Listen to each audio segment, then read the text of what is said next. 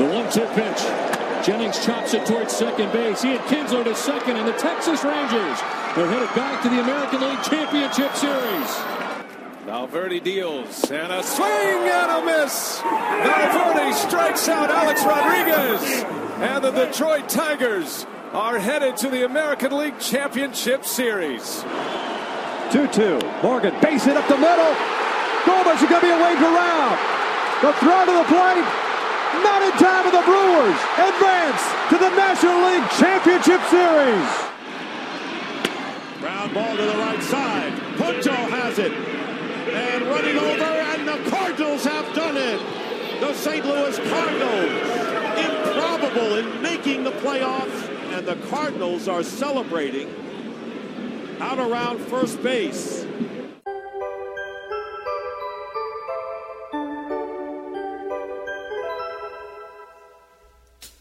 Well, Mr. Burns had done it. The power plant had won it.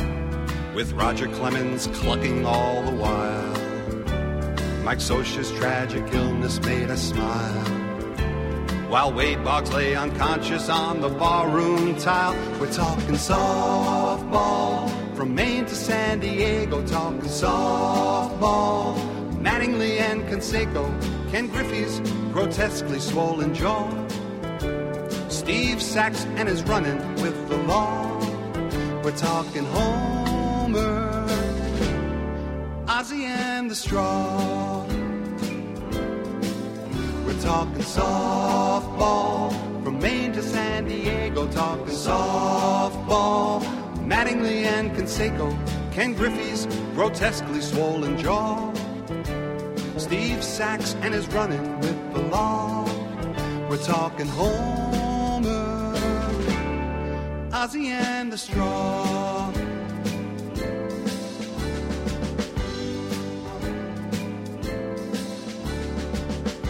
E benvenuti amici appassionati di baseball, benvenuti a Talking Baseball, il podcast di Radio Plate dedicato al mondo dell'MLB. Siamo in pieno svolgimento dei playoff, intanto mi introduco, sono sempre Marco RVD e con me c'è Christian Sberl.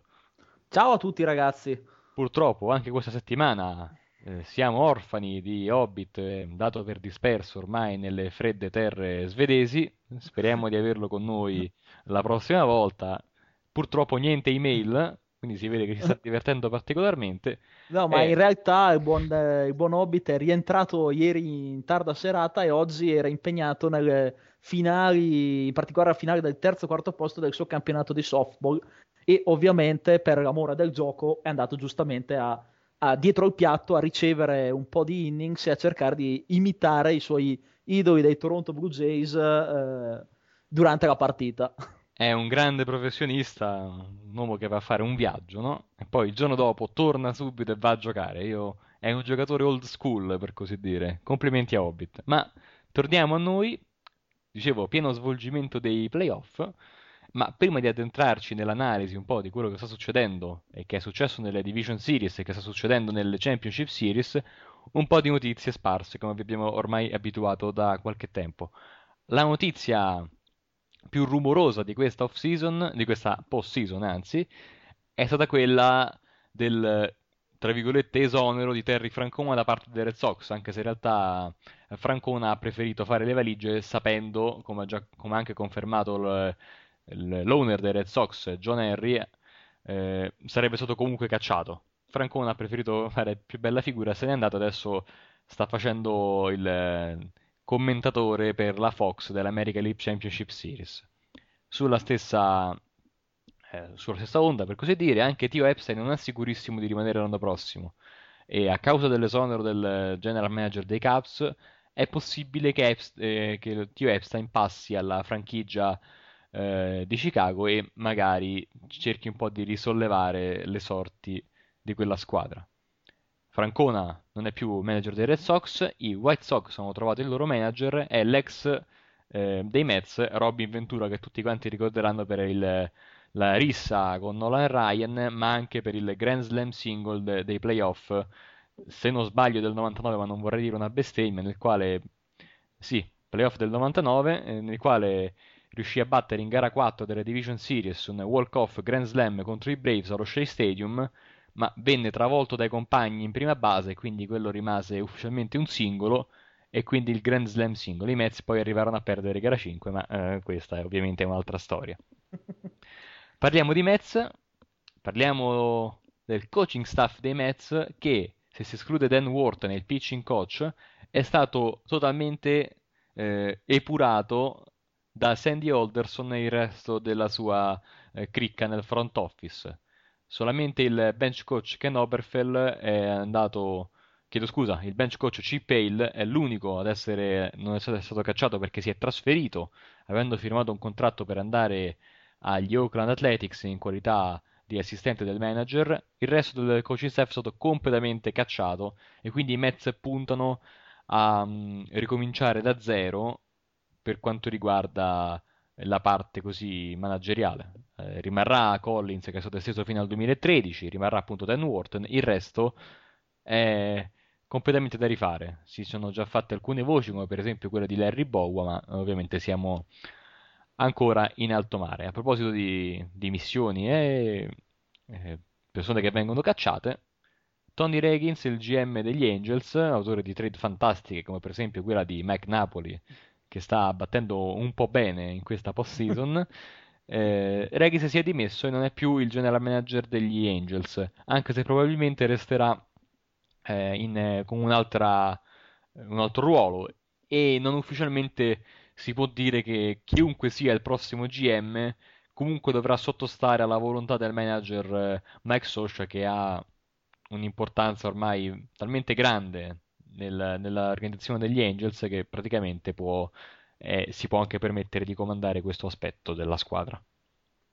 Sì, io credo che allora, prima di tutto meriti un commento eh, la prima notizia che hai dato, cioè quella delle dimissioni di Francona, quindi della rivoluzione che ci sarà all'interno dell'organizzazione dei Red Sox, perché con Francona si chiude comunque vada un'epoca che ha riportato innanzitutto il titolo a Boston dopo innumerevoli anni di sofferenze, e anzi non un titolo ma ben due titoli. Quindi comunque sia Francona sarà un manager... Eh, che resterà nel cuore dei tifosi di Boston, nonostante eh, i suoi errori, le sue decisioni discutibili, ma questo manager ha riportato dopo 86 anni il titolo a Boston e come tale sarà ricordato.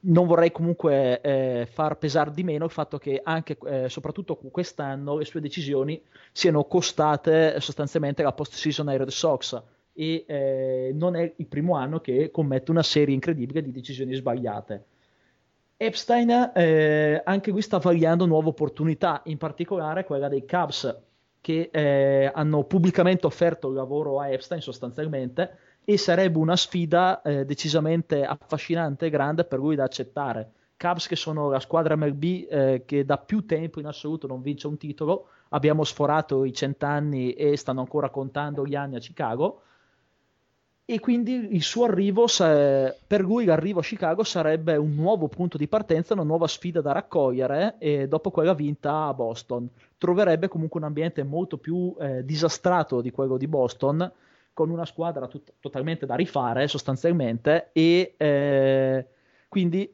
anni potenziali di sofferenza eh, all'inizio in prospettiva.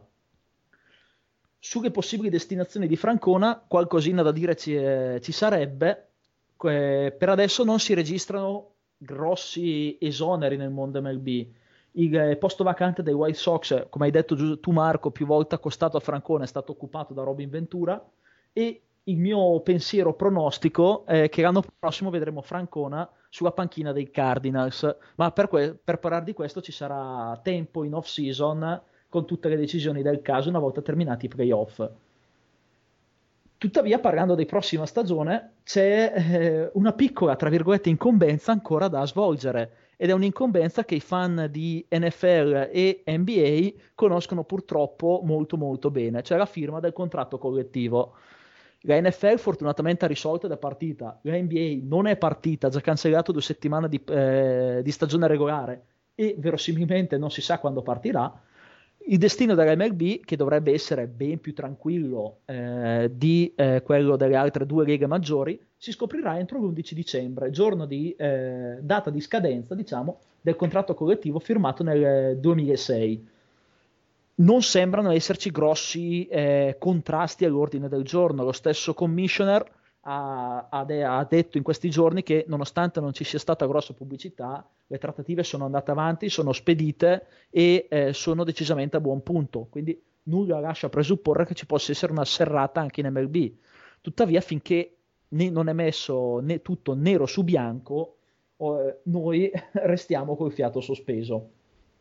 Ultima notizia, poi sempre correlata alla firma del contratto collettivo, è eh, relativa a quello che vi avevamo accennato qualche puntata fa, cioè la possibile riforma dei playoff.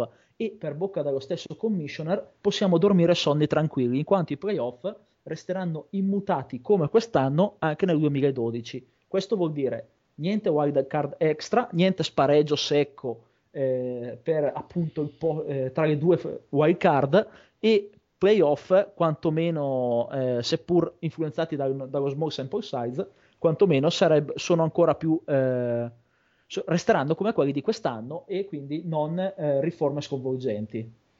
Se posso permettermi di dire una cosa, anche se ovviamente è facile dirlo adesso, eh, con questo tipo di playoff eh, probabilmente che a questo punto pare verranno adottati solamente nel 2013, non avremmo avuto quell'ultima giornata fantastica di regular season che abbiamo avuto quest'anno perché Red Sox e Rays erano, e uguali dall'altra parte Braves e Cardinals erano già qualificate in carrozza da un bel po' di giorni eh, mm. e avrebbero potuto tranquillamente perdere. Eh, ovviamente magari poi la stagione si sarebbe sviluppata in maniera diversa, però eh, non lo so, vediamo... Sì, si sarebbe in quel caso, secondo le nuove idee eh, del commissioner delle squadre, si sarebbe disputato poi nel finita la regular season, una gara secca tra Tampa e Red Sox e eh, Atlanta e St. Louis per decidere il, eh, chi delle due squadre poi avre- avrebbe avuto l'accesso definitivo ai playoff. Permettetemi di dire che sarebbe stato come un finale molto meno affascinante di quella bellissima ultima notte che abbiamo avuto con tutti quei cambi di risultato, cambi di squadra ai playoff e eh, quattro campi coinvolti in una nottata eh, sicuramente indimenticabile, ben più affascinante ad esempio di uno spareggio secco che le gare secche sappiamo quanto contino poco per, nel mondo MLB. È vero, no, se, questo, se questa proposta vuole al, aumentare il numero di squadre playoff, per esempio per togliere il fatto che nell'American League East ogni anno una squadra fortissima resta fuori, ok, però secondo me a questo punto la serie va fatta al meglio delle 5 almeno. Eh, vabbè che poi le World Series finiscono a novembre, però pazienza. Questa partita secca è un po' una presa in giro. A me non piace affatto, ve l'ho anche detto l'altra volta.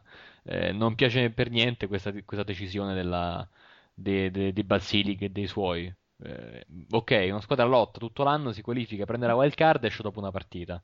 O dopo tre se si fa il meglio delle due. Eh, eh, o dopo due è meglio delle tre, scusate. Eh, però non, non ha molto senso. Meglio delle 5, no. small sample size ancora, però almeno per, è uguale a un'altra serie di playoff. Eh, ah, non lo so. È, è in NFL, infatti, tutti quanti vabbè, giocano sempre una partita sola, però il, la wild card, no? È sì. una partita come non è che poi dopo fanno il Super Bowl al meglio delle due, eh, no, sono andate ritorno. Si Sono fa tutte secche. Esatto, e sarebbe più giusto fare una serie almeno, almeno da 5 eh, posso tollerare al massimo una serie da 3, va, proprio perché non, non voglio far finire le World Series veramente a dicembre, però eh, una partita secca è una discreta presa in giro per quanto mi no, riguarda. Tan- tanto più che eh, l'idea che molti appassionati eh, avanzano è già quella non, eh, di non, so, non, solo di non avere la nuova wild card, ma di disputare eh, Division Series non al meglio delle 5 partite, ma bensì al meglio delle 7 in maniera tale da far emergere con più eh, forza i veri valori in campo, Quella... rendendo anche le serie decisamente più affascinanti. È una polemica tradizionale che quest'anno però non abbiamo avuto, perché se ci ha fatto caso, perché le 3 su 4 sono arrivate in gara 5, no? Invece gli anni scorsi in genere capitava, specialmente ai, ai Los Angeles Angels, no? Che facessero 200 vittorie, poi sweep in Arri- tre partite e addio, no? E là poi polemiche. Eh. E solitamente arrivavano gli sweep o dagli Yankees o dai Red Sox. Esatto. O i Twins che venivano prontamente swippati dagli Yankees ogni volta. O i Caps, vabbè, basta, va. Basta. Eh, ma tu hai già detto troppo sui playoff, quindi prima di addentrarci nell'analisi delle partite già giocate, andiamo con una bella canzone, eh, una canzone che gli appassionati di wrestling conosceranno sicuramente, e eh, vi lasciamo quindi con l'ascolto di The Game dei Motorhead. Time to play the game. Time to play the game.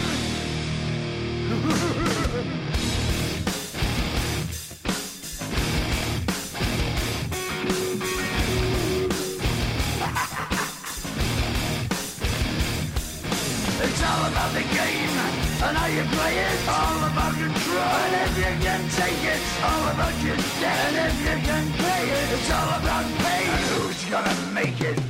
I am the game, you don't wanna play me. I am control, no way you can shake me. I am heavy debt, no way you can pay me. I am the pain, and I know you can't take me. Look over your shoulder, ready to run Like a Cleveland bitch from a smoking gun. I am the game, and I may lose So move on out, you can die like a fool. Try to figure out what my move's gonna be. Come on over, sucker, why don't you ask me don't you forget there's a price you can pay Cause I am the game and I want to play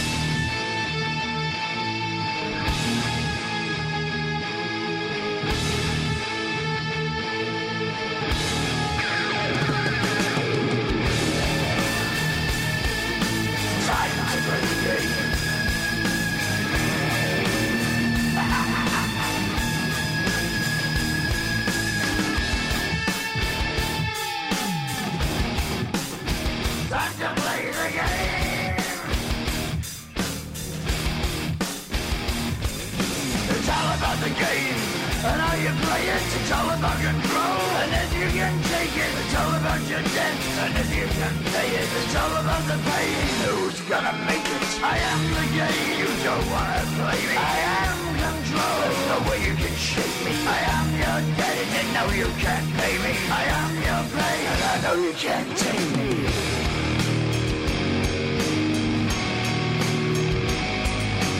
play the game, you're gonna be the same. You're gonna change your name, you're gonna die in flames.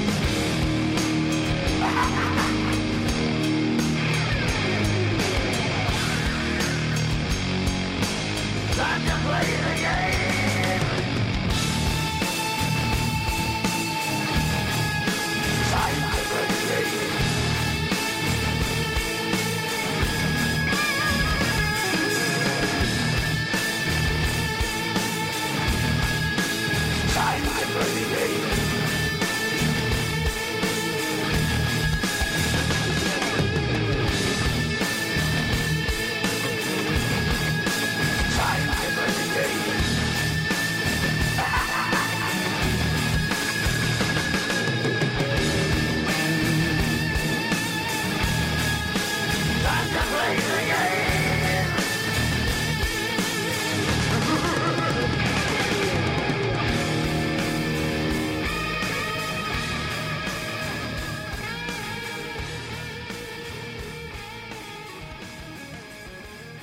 Studio, tornati ed è tempo di iniziare ad affrontare l'argomento per il quale tutti ci starete ascoltando, i playoff MLB.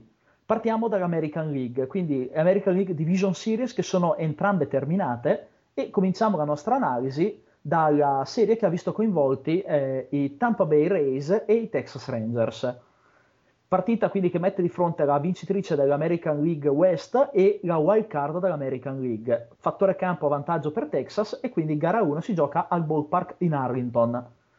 Sul monte la prima scelta, eh, diciamo controversa all'inizio, del manager di Tampa Bay. Non va infatti Nieman, come vi avevamo anticipato noi nella nostra preview, ma all'ultimo viene deciso di schierare il rookie sensation eh, Moore critiche dei, dagli analisti, dubbi sulla tenuta di Moore, ma in gara 1 Matt Moore mette 7 inning concedendo due valide, due basi ball e mettendo a segno ben 6 strikeout.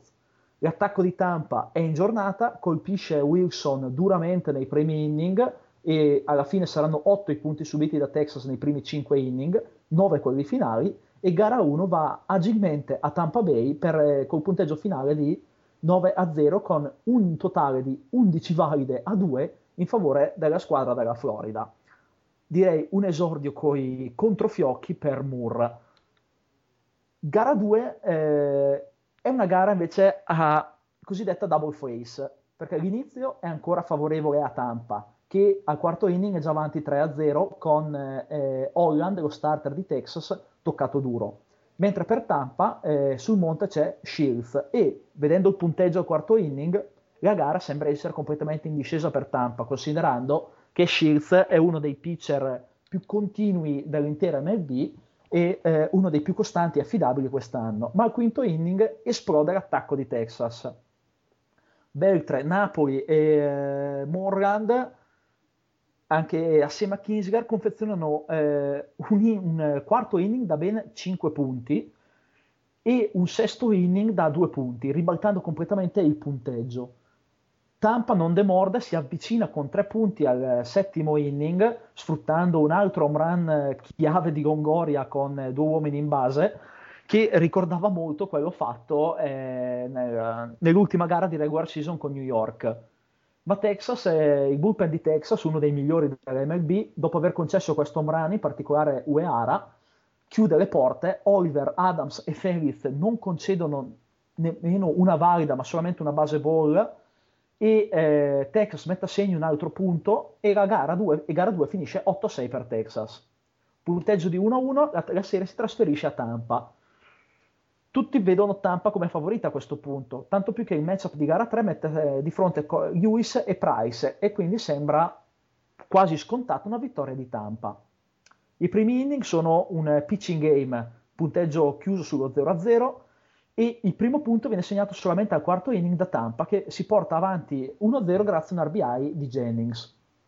Si arriva al settimo inning che è quello decisivo, dove Texas esplode su Price forse tenuto un pelo troppo a lungo sul monte, e eh, segna ben 4 punti. 4 punti che risulteranno decisivi nonostante il tentativo di rimonta di Tampa che colpisce ancora una volta il bullpen e eh, stavolta colpisce i due, due tra i migliori, Oliver e Adams, ma eh, ci pensa Feliz a chiudere la partita per la salvezza e prima Gonzales salva capra e cavoli.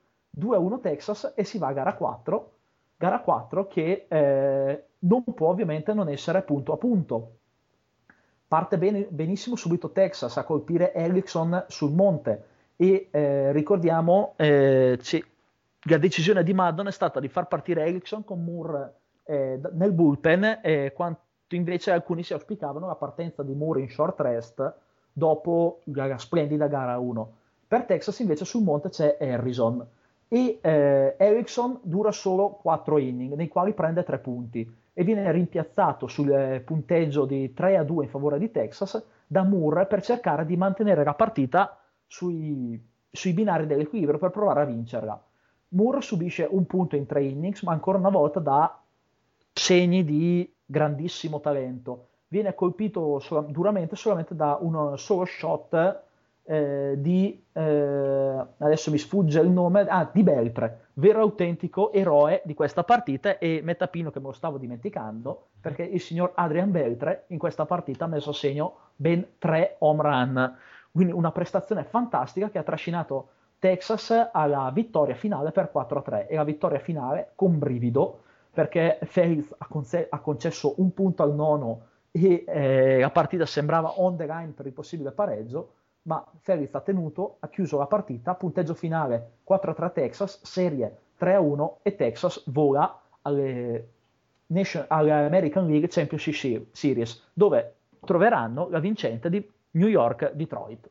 Sì, se posso fare un commento proprio al volo sulla serie che hai appena descritto, e voler dire una cosa, eh, insomma, dopo quello che è successo l'ultimo giorno di regular season, quella cosiddetta conventional wisdom, come la chiamano gli americani, avrebbe detto che l'inerzia della serie era tutta quanta dalla parte di Tampa Bay, che avrebbe voluto distruggere qual- tutto e tutti. Invece abbiamo visto che queste cose contano meno di zero, perché Tampa Bay sulle ali dell'entusiasmo incontra una squadra come i Rangers già da un po' di tempo sicura del posto e invece perde. Eh, perde e quindi eh, non riesce a capitalizzare la bella gara 1 di Matt Moore. Insomma, sono cose che ogni anno puntualmente vengono fuori e che ogni anno puntualmente poi vengono smentite. Fortunatamente. Fortunatamente vengono smentite ogni anno e eh, anzi l'attacco di Tampa dopo aver iniziato forte è stato progressivamente spento dal pitching di Texas che seppur non abbia stelle di prima grandezza al suo interno si è dimostrato essere un pitching anche in post-season nella prima serie molto molto solido Bene, perfetto. Adesso passiamo a- all'altra serie di American League Division Series, quella fra appunto i Tigers e gli Yankees, gli Yankees che avevano il fattore campo e tutti quanti pronti per gara 1 ad assistere al grande duello fra i due migliori pitcher in American League della stagione, cioè Verlander e Sabatia, eh, ma c'è un piccolo problema, la pioggia. Eh, pioggia che inizia a cadere dopo un paio di inning nei quali entrambi avevano concesso un eh, punto a testa, Sabatia su un fuoricampo e, e invece Verlander su un ground out di Alex Rodriguez, se non sbaglio il suo unico RBI in questa postseason. E poi appunto inizia a piovere e la partita viene rinviata, o meglio, viene spostata di 24 ore, mantenendo però quanto accaduto nei primi inning. Questo vuol dire che si riparte sull'1-1 e ovviamente si riparte con due lanciatori diversi che praticamente sono dei nuovi, nuovi partenti, anche se a tutti gli effetti sono considerati come rilievi. I New York Yankees schierano la rookie sensation Ivan Nova e invece Detroit schiera Doug Fister. Eh, eh, Nova lancia decisamente meglio di Fister in questa sfida fra eh, giovani emergenti è anche supportato dall'attacco degli Yankees che riesce a mettere a segno altri 8 punti più quello segnato nella prima parte della sfida con eh, un totale di 9 a 3, un, fi- un finale di 9 a 3 eh, gli Yankees che si scatenano fra il quinto e il sesto inning con Cano, Gardner eh, sugli scudi ma soprattutto Cano autore di un doppio RBI di un fuoricampo eh, no, eh, di un fuoricampo da di un grande slam, chiedo scusa, sì. e poi di un altro doppio da un RBI. A nulla servono i punti nel nono fatti segnare da Avila e Reburn, che quindi appunto non fanno altro che fissare il punteggio sul 9 eh, a 3. Gara 2 si disputa eh, di, eh, di domenica, domenica 2 ottobre, sempre in casa dei New York Yankees, che, nonostante ridersi dalla loro parte, perdono e perdono 5-3 in una sfida fra Scherzer e Freddy Garcia. Freddy Garcia che viene colpito abbastanza duro, concedendo 6 valide e 4 punti, di cui 3 a suo carico. E invece Scherzer eh, riesce a lanciare abbastanza bene 6 inning onesti, in cui concede solamente 2 valide, 4 basi ball e 5 K. L'attacco di Tex e di Detroit sugli scudi a Miguel Cabrera, che riesce a collezionare un fuoricampo e un altro un fuoricampo da due punti e un singolo da due punti nel primo e nel sesto inning che portano il punteggio sul 3-0 Texas, eh, dai, Detroit allunga sul 4-0 con Victor Martinez nell'ottavo tentativo di rimonta Yankees col fuoricampo di Granderson nella parte alta del nono Kelly con un singolo sposta il punteggio sul 5-1 a nulla servono nella parte bassa del nono il fuoricampo di Swisher e la sack fly di Andrew Jones. Se un altro, come nella partita precedente, a fissare il punteggio sul 5 a 3 e mettere la serie in, in parità. E quindi si va a gara 3, disputata a Detroit, e che è un po' la, la chiave di volta della serie. Ovviamente gara 3 è molto importante, in caso di vittoria di una squadra si porta sul 2 a 1 con un match point e in caso di sconfitta ci vanno gli avversari. Qual è il matchup di gara 3? È Verlander contro Sabazia. La linea narrativa scelta dai media statunitensi, come per gara 1, è quella di un pitching, per, un pitching matchup eh, memorabile da tramandare ai posteri, invece c'è una grossa delusione perché Sabatia dura solamente 5.1 inning, concede 7 valide e 4 punti, 6 basi ball e solo 3 strikeout. E Verlander lancia sì 8 inning, ma concede 6 valide 4 punti al pari di Sabatia, 3 baseball e vabbè 11 strikeout. Eh, nonostante questo si è continuato a parlare di grande pitching performance di Verlander che ha sconfitto Sabatia, ma in realtà abbiamo potuto assistere a una partita nella quale eh, nessuno dei due partenti, forse per, anche per il fatto di avere un po' avuto il loro ritmo scombussolato dalla rain delay di gara 1, insomma nessuno dei due si è eh, messo in mostra in maniera particolarmente brillante. Pensare che gli Yankees comunque erano dei subiti in vantaggio nel primo, col triplo di Granderson che fa segnare Jeter e il ground out di Alex Riquez, quindi ha fatto due RBI in questa serie, non uno, che fa segnare lo stesso Granderson. Però negli inning centrali vengono fuori i Tigers grazie a Santiago che con un singolo fa segnare Inge, il double play in cui batte Cabrera che però permette a Austin Jackson di segnare, il doppio di Santiago che fa segnare Inge e il doppio di Peralta che fa segnare Kelly. Tutto questo nel sesto inning per il punteggio di 2 a 4. Però nel settimo gli Yankees vengono fuori con Brett Gardner che con un doppio da 2 RBI porta il punteggio sul 4 pari, però nell'inning, sub, nella parte bassa dello stesso inning, il fuoricampo di Young fissa il punteggio sul, sul 5 a 4 e dà il vantaggio nella serie ai Detroit Tigers per 2 a 1. Tutto pronto, no? Eh, Tigers ad un passo dalle American League Championship Series e il giorno dopo in un matchup veramente leggendario fra due grandissimi pitcher come AJ Burnett e Rick Porcello, eh, una cosa veramente eh, terribile.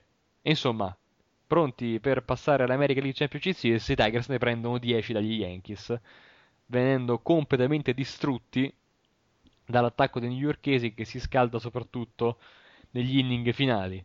Tutti erano molto preoccupati, ad essere sinceri, appunto di AJ Burnett, che invece lancia i suoi dignitosissimi 5.2 inning, concedendo 4 valide, 1 punto, 4 baseball, 3 strikeout, quindi tutto sommato limita i danni, mentre Porcello 5, eh, 6 inning, 5 valide, 4 punti subiti, una baseball e 5 strikeout. Diciamo che questo matchup fra pitcher non di primissima fascia, eh, AJ Burnett l'ha vinta. E ovviamente se andiamo a vedere il riassunto pun- dei punti, insomma, come sono stati segnati, è un monologo Yankees che passano subito in vantaggio nel terzo con un doppio di Jeter da 2 RBI. Victor Martinez accorcia le distanze nel quarto inning con un fuoricampo e poi è solo un dominio degli Yankees. Terzo RBI di Alex Rodriguez, di questo passo lo farò diventare il più prolifico battitore Yankees della serie, perché ho detto che ha fatto solo un RBI, invece ne ha fatti tre. E la ciliegina sulla torta nel, nell'ottavo inning, il singolo di Cano che fa segnare Martin e Gardner 10 a 1 finale e si va alla decisiva e bellissima per quanto mi riguarda gara 5 è stata molto divertente da seguire gara 5 disputatasi allo Yankee Stadium e che vedeva di fronte Ivan Nova e Doug Fister in un rematch fra quelli che erano stati i rilievi tra virgolette di gara 1 e in questo caso è Fister ad avere la meglio con 5 inning e come vedete 5 valide e soltanto un punto subito e invece Nova dura solamente 2 inning perché purtroppo ha avuto un problema all'avambraccio una tightness così, credo una contrattura, chiedo qui al nostro esperto. Ma più sì, contrattura barra, diciamo, indurimento, ecco, forse è più corretto. Grazie. E niente, Nova dura solamente due inning nei, nei quali concede due punti. E... Entrambi su fuoricampo, il primo di Kelly e il secondo di Young, due solo shot. Nel quinto inning, Victor Martinez con un singolo fa segnare Austin Jackson provano una rimonta gli Yankees, prima col fuoricampo di Cano in campo destro molto bello, nel quinto, e poi nel settimo c'è un walk a basicare di, di, di eh, Teixeira. Però finiscono lì le speranze dei newyorkesi con i Tigers che nel frattempo perdono, poi è tornato, Delmon Young si pensava un infortunio molto serio e invece è già tornato in campo in questa American League Championship Series. Quindi Tigers eh, in finale di American League, Yankees, eh, nonostante una buonissima regular season, che tornano a casa fra mille polemiche e un po' abbattuti eh, un po' come è successo ai loro colleghi di National League dei Phillies. Tu cosa ne pensi? Beh, è stata sicuramente una sorpresa, almeno personalmente, visto che eh, innanzitutto ho sbagliato il pronostico che avevo dato sia in questa sia nella serie precedente. Ma eh, questa, ma, ancora più di Tampa, Texas, è un vero e proprio upset perché sinceramente pochi pensavano che gli Yankees potessero uscire contro i Tigers. A mancare è stato soprattutto eh, l'attacco Yankees, eh, a parte l'esplosione di gara 4 si sapeva che il pitching degli Yankees pot- eh, potesse rappresentare un problema. Eh, infatti, oltre a Sabatia, di veri e propri assi la rotazione Yankees non ne ha non è, e eh, lo si è visto nella serie. Lo stesso Sabatia non è stato così brillante come ci si poteva aspettare. E su questo, prima di definirlo un choker come gran parte dei, del mainstream eh, si sarà sbizzarrito a fare, c'è da considerare come venga dalla solita lunga stagione dove ha lanciato la solita eh, quantità incredibile di innings. Il fatto, come hai detto giustamente, che la sua routine comunque eh, sia stata scombussolata dalla partenza in gara 1 e qualcuno ha, ha anche messo in, eh, sul piatto della bilancia il fatto che Girardi abbia comunque scombussolato la rotazione nel mese di settembre, andando spesso con una rotazione a 6, togliendo il ritmo ai pitcher, eh, sostan- che eh, sono comunque giocatori molto abitudinari eh, nel quale le, loro giornate, le loro routine in campo sono precisa, precisamente scritte o comunque nelle loro menti e tutto questo sembra possa avere influito su eh, Sabatia stesso. Anche l'attacco Yankees ha fatto fatica, ma anche qua, solito discorso, parliamo di small sample size, che tu, hai già ricordato tu prima, e eh, quindi a piano a definire determinati giocatori choker o scarsi o co- incapaci di gestire la pressione, in quanto poi come magari ci addentreremo in off-season in analisi più approfondite, eh, mettendo sul piatto della bilancia tutte le post-season che hanno giocato, le medie si ass- assomigliano notevolmente a quelle in carriera. Se posso, com- dimmi, eh, dimmi. se posso dire una cosa, trovo veramente scandaloso e non sono pacato in questo caso, sono molto arrabbiato. Trovo scandaloso che gli Yankees e Joe Girardi in prima persona abbia delegato Jesus Montero ad un ruolo marginale, marginale, mm. marginale, marginale in favore di Posata. Veramente ecco, que- una decisione scandalosa per un manager MLB. Veramente. Questo è, è, viene anche visto, ecco, dimenticato di citarlo, ma viene visto come una delle chiavi di volta della serie, cioè potenzialmente l'hitter più in forma, più straripante degli Yankees, eh, è stato sostanzialmente dimenticato in nome dell'esperienza di Posada, in nome di Spritz eh, non si sa, non so da che parte poi Girardi li abbia presi, ma eh, comunque è assurdo appunto relegare uno dei potenziali migliori hitter della squadra al ruolo di sostanzialmente panchinaro con eh, qualche apparizione ogni tanto. Si nota comunque la differenza tra un eh, manager legato alle vecchie tradizioni invece un manager un po' più spregiudicato come Maddon, che non ha avuto paura in gara 1 di andare dal suo ragazzino, che poi gli ha confezionato una prestazione super Montero qui è stato dimenticato e eh, ora la situazione di Girardi appare solida sulla panchina Yankees. Tuttavia, eh, gli Yankees sono una franchigia che si sviluppa giorno per giorno in grado di darci sorprese. Non escluderei di non rivederlo l'anno prossimo su quella stessa panchina. Comunque, Girardi, faglierizzati, eh. ecco, una citazione che gli appassionati di, del forum di Predator ricorderanno col sorriso sulle labbra, ma in questo caso anche io mi unisco al coro di Marco.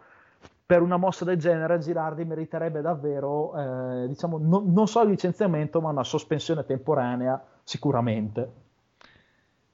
Bene, eh, abbiamo visto Detroit Tigers e Texas Rangers vincenti dell'American League Division Series e adesso stanno battagliando uh, nell'American League Championship Series che ha, ha, il fattore campo dalla parte dei Texas Rangers e che è già arrivata a due partite disputate. Sono state due partite eh, facciamo appunto una sorta di analisi veloce di quella che è poi una serie che analizzeremo al completo eh, ve lo annuncio allo speciale World Series, di cui però vi daremo i dettagli in chiusura di trasmissione.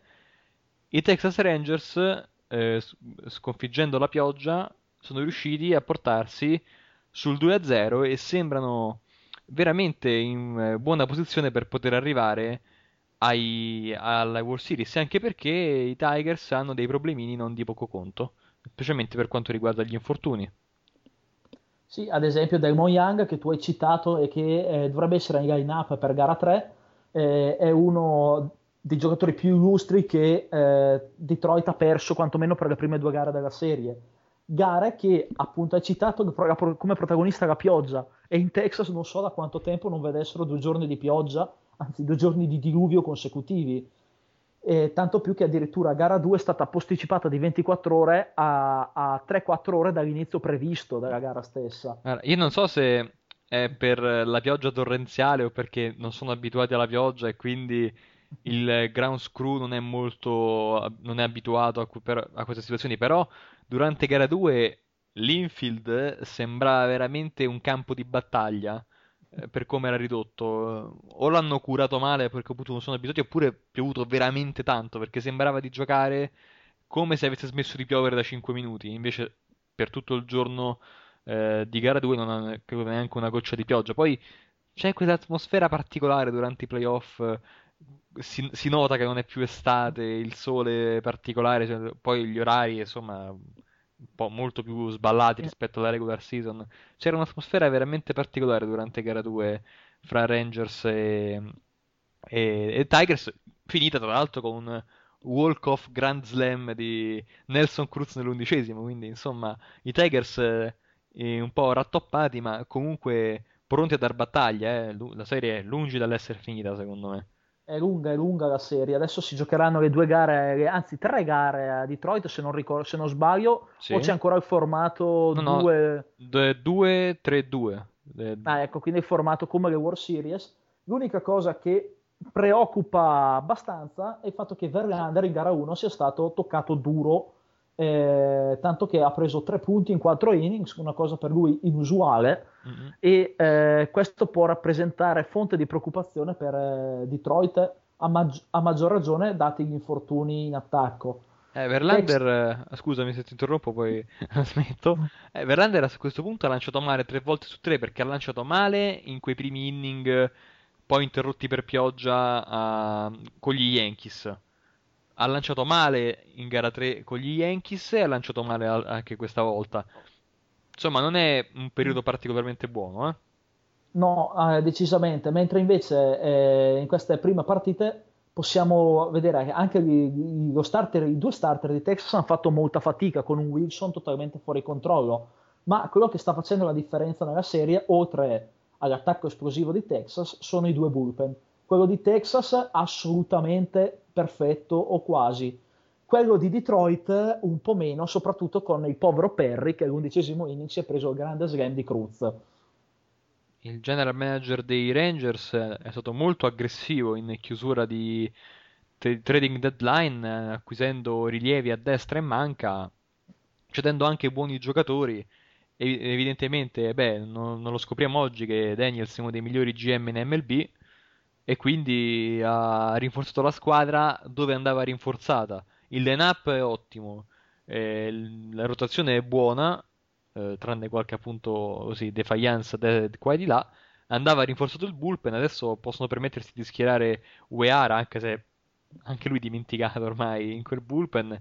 C'è Gonzales, c'è mm, eh, Fel- Adams, Adams Fel- e Felice, ecco, mi sfuggiva il ah. nome eh, di Adams. Quindi effettivamente, pur eh, con la possibilità ovviamente che giorno dopo giorno ci possa essere qualche brutta prova qual- di qualche rilievo, però in generale possiamo dire che è molto difficile fare punti negli ultimi inning contro questi Texas Rangers. Sappiamo tutti quanto nella post-season con partite spesso e volentieri tirate eh, sia positiva, positiva questa cosa, quindi complimenti ai Rangers che hanno rinforzato la squadra non con nomi di magari di grido o hitter potentissimi o pitcher stellari, come magari hanno fatto l'anno scorso con Cliff Lee che ha deluso, comunque inciso molto poco eh, in positivo sulle possibilità di vittoria dei Rangers.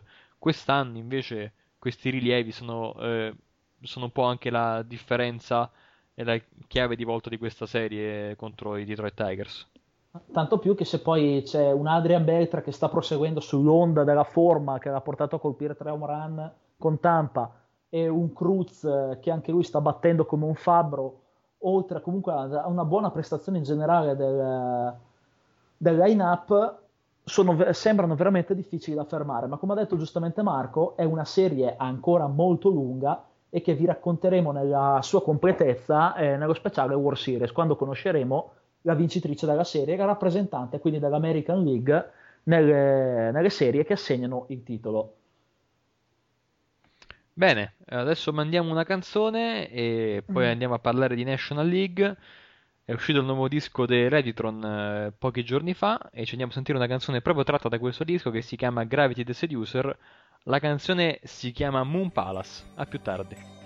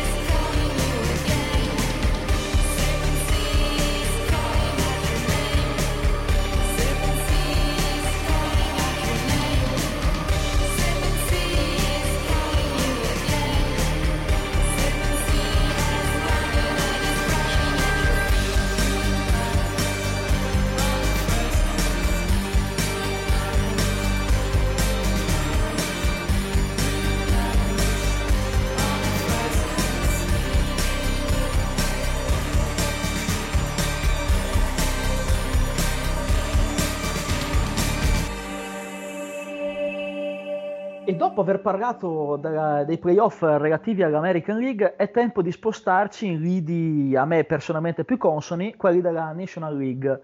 E ovviamente la prima serie che andiamo a analizzare è quella eh, coinvolgente la miglior squadra della regular season, Philadelphia, eh, con cent- ben 102 vittorie all'attivo, e la wild card dell'ultimo giorno, cioè i St. Louis Cardinals. Una serie che, eh, come avevo pronosticato, nella, come ricorderete nella scorsa puntata speciale di Talking Baseball, come una serie eh, totalmente a favore dei Phillies, con un punteggio finale di 3-1 Philadelphia. Vediamo com'è andata. Gara 1 a Philadelphia eh, vede di fronte sul monte di lancio Alladay e Lose. Alladay ovviamente per i Phillies e Lose per i Cardinals. Il primo inning sembra eh, un, un, incubo per i tifosi di Philadelphia, con Halliday che subisce subito tre punti, frutto di un uh, home run di Lance Berkman da tre punti, che eh, porta il punteggio eh, in favore dei Cardinals e sembra già dare già una decisa sterzata alla, all'inizio della serie. Tanto più che Ross nei primi inning è eh, assolutamente eh, ottimo, lancia molto bene, sembra quasi Ross di inizio stagione e Philadelphia appare bloccata eh, nonostante Halladay si riprenda subito dopo il brutto inning e inizia a lanciare come suo solito. Al quarto inning, prime difficoltà per Kyle, con eh, un punto subito, merito di un RBI di Shane Victorino, fino ad arrivare al sesto inning, quando eh, diciamo, la russa lo lascia eh, sul monte eh, qualche lancio di troppo. Quel qualche lancio di troppo equivale a un sesto inning da ben 5 punti di Philadelphia, con eh, home run di Ryan Howard e eh, home run di, addirittura di Raul Ibanez cioè, quindi Philadelphia che si porta decisamente avanti nel punteggio e con Halliday sul monte questo è quasi sicuramente garanzia di vittoria. Tanto più che al settimo inning arrivano ulteriori altri tre punti colpiti sul bullpen dei Cardinals, in particolare sul povero eh, Rezpinski, eh, scusate la pronuncia, ma è un nome decisamente impossibile da pronunciare. E eh, come se non bastasse, all'ottavo inning altri due punti vanno sulle spalle di Mitchell Borgs e eh, Philadelphia tranquillamente in vantaggio per 11 a 3. Nel nono inning eh, i Cardinals sul povero Stutes provano a costruire un tentativo abbastanza inutile di rimonta, segnano tre punti, ma gara 1 è saldamente nelle mani di Philadelphia col punteggio finale di 11 a 6 e un Halliday da 8 inning, 8 strikeouts, 3 valide concesse, 3 punti concessi, tutti al primo inning. Un pitcher assolutamente fenomenale.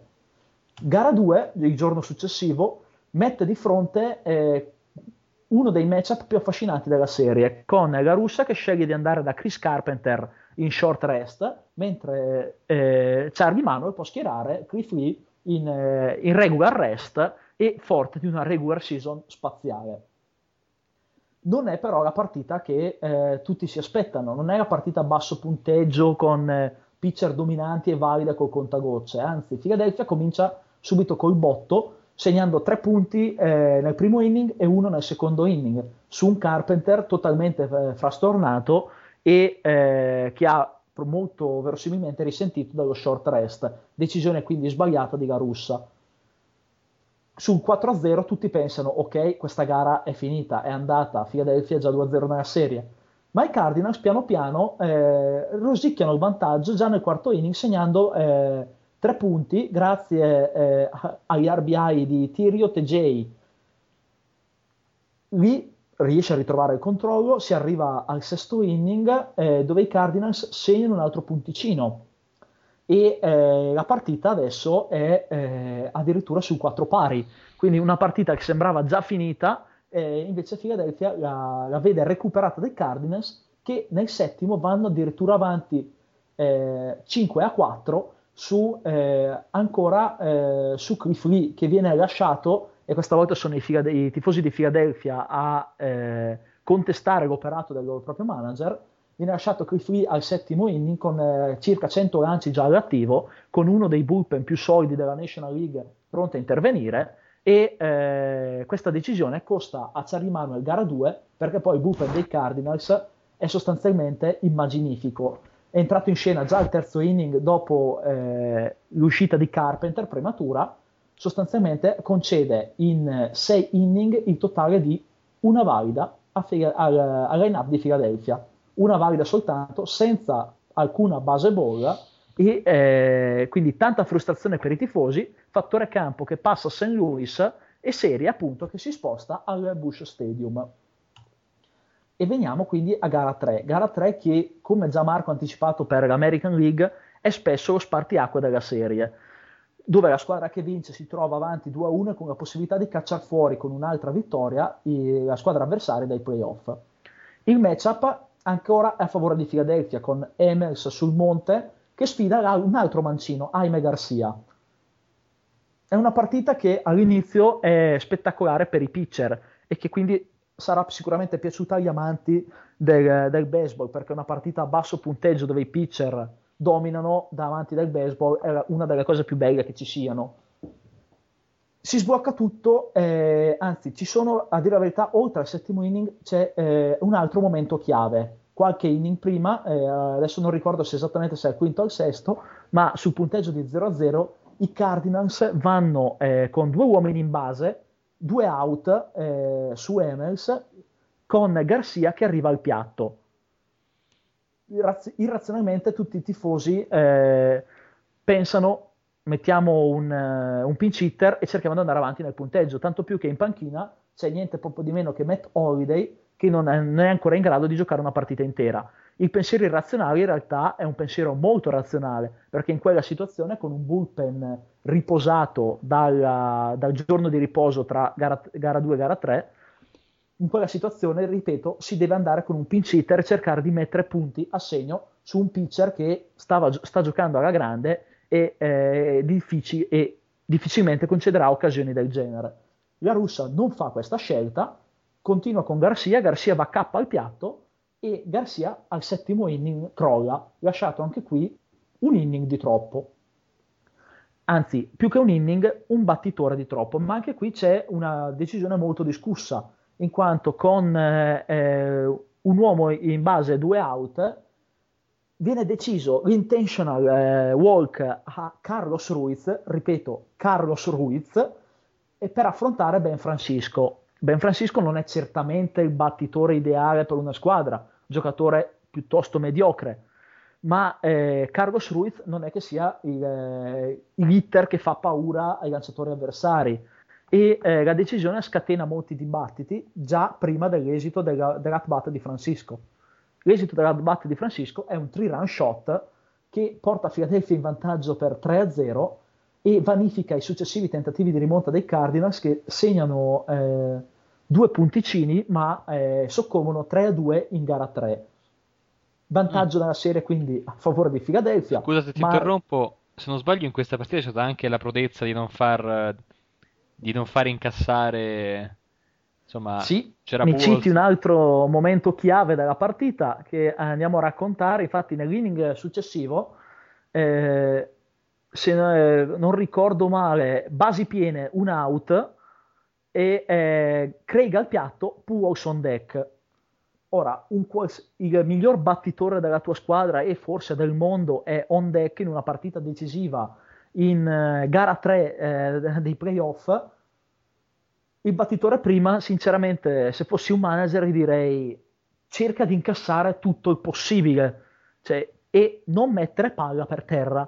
Craig cosa ha fatto? Palla per terra, double play facile facile, in infinito, e Puos che resta con la sua mazza in mano eh, a, a, battere da lead off l'inning successivo con nessuno in base. E fa anche un doppio se non ricordo male, no? Quindi avrebbe Ricordi comunque... benissimo perché in questa partita Puos va 4 su 5 con ben 3 doppi e un singolo diciamo, un'altra decisione criticatissima eh, di Garussa, ma anche Craig stesso che eh, dimostra un'aggressività al piatto in quella situazione no, assolutamente da non avere, specie se hai il giocatore più forte del, della squadra e probabilmente del mondo dietro di te che può risolverti la partita. Gara 3 mette quindi Cardinals, spalla il muro e lancia tutti verso gara 4. Citiamo un piccolo episodio curioso di gara 3, cioè l'invasione di campo da parte di uno scoiattolo e eh, che in gara 4 si ripeterà e addirittura per alcuni risulterà decisivo. Comunque, gara 4 mette di fronte Ray, eh, Roy, Oswald, eh, Roy, Oswald, e eh, Edwin Jackson in un matchup che appare anche qui sulla carta totalmente a favore di Philadelphia.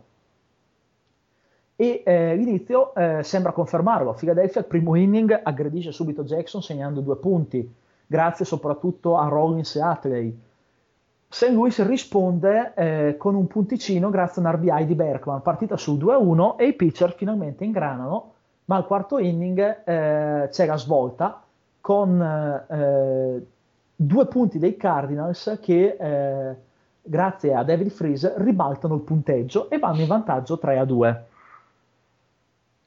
La partita di Oswald comunque non finisce e prosegue e avviene poi l'episodio curioso che interrompe un at-bat di Schumacher, o meglio, Oswald sta caricando il lancio, uno scoiattolo improvvisamente attraversa casa base, parte il lancio di, di Oswald base, eh, che va in ball, protesta perché voleva l'annullamento del lancio e da lì poi Oswald perde un pochino smalto e i Cardinals aggiungono altri due punti al sesto ancora con un home run di eh, David Freeze, vero e proprio uomo mattatore di gara 4, punteggio che va sul 5 eh, a 2 Cardinals e a nulla serve il punticino segnato da Philadelphia all'ottavo inning perché eh, prima Respinski e poi Motte eh, chiudono le porte in faccia a Philadelphia e mandano la serie a gara 5 quindi la seconda gara 5 dopo quella di Detroit-New York.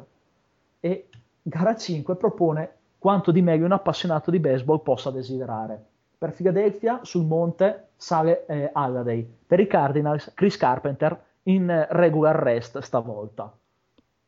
La partita si sblocca immediatamente grazie a, a uno Skip Schumacher che eh, batte un doppio dopo il lead-off triple di Furcal, portando i Cardinals avanti sull'1-0. Partita ad alto punteggio, non scherziamo, da lì in poi i pitchers diventano assolutamente dominanti oltre ogni limite, con Halliday che lancia 8 inning, nei quali concede 6 valide, un e un punto e 7 strikeout. Carpenter però fa ancora meglio, seppur con una buona dose di fortuna che tiene dentro due palle profonde eh, dei battitori di Philadelphia. Ma la linea di Carpenter recita 9 inning giocati, 3 valide concesse, 3 strikeout, complete game shutout per Chris Carpenter, gara 5 che si aggiudicano quindi i Cardinals a sorpresa su Philadelphia, volando quindi eh, alle National League Championship Series al grido di Happy Flight, cioè un, eh, il motto dei Cardinals dopo la conquista della wild card in trasferta, eh, sinonimo di un rientro a casa molto molto molto felice. È stata una serie veramente bella, eh? devo dire, specialmente gara 5, ma tutta la serie da seguire in diretta, è la serie che ho seguito con, par- con più attenzione fra quelle della, eh, dei, dei, playoff, per ovvi motivi ovviamente, anche per motivi di rivalità divisionali. È stato veramente quelle cose che poi entrano nella storia, appunto il, mm. il Rally Squirrel, no? che poi hanno fatto la loro comparsata anche a Philadelphia in sotto forma di pupazzetto, no, eh, anche un, un, Sì, sì, no, no, no, sotto scoiato. forma di pupazzetto. E, e, eh, e, pupazzetto... Nel prepartita si è visto uno scoiattolo che stava un po' rincorrendo a Oswald, hanno fatto vedere sulla TBS, se non ricordo male. Comunque... E soprattutto eh... negli spogliatoi, nei festeggiamenti post partita, Carpenter, eh, dopo la fantastica prestazione, assieme a Furcal, autore di, un, uh, spettac- di, una spettacolare giocata difensiva all'ottavo inning, sono rimasti in campo per le interviste di rito. Negli spogliatoi si stava preparando la festa e appena sono arrivati, Murina aveva in mano il pupazzetto dello scoiattolo che è stato subito adottato praticamente come emblema della vittoria nella serie. E ovviamente non, non ti dico Marco e cari ascoltatori, il proliferare di gadget dedicati allo scoiattolo che c'è in questo momento a St. Louis. Eh, non oso immaginare, guarda. Eh, volevo fare una considerazione sui Phillies, così se è permesso.